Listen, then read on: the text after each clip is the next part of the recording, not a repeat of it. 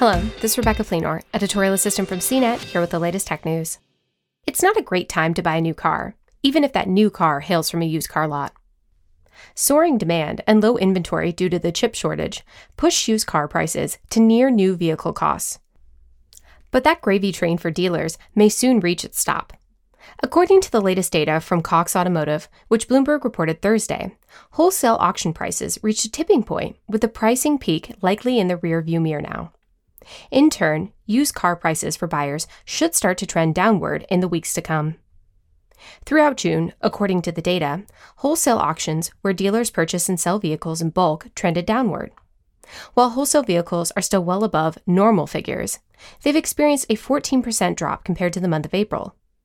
Then, wholesale values were 50% higher.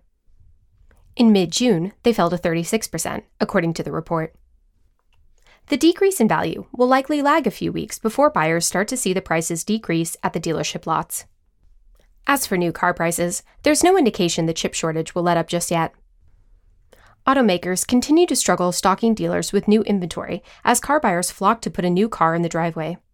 The average transaction price for the last month continued to hover around $38,000. For more of the latest tech news, visit cnet.com.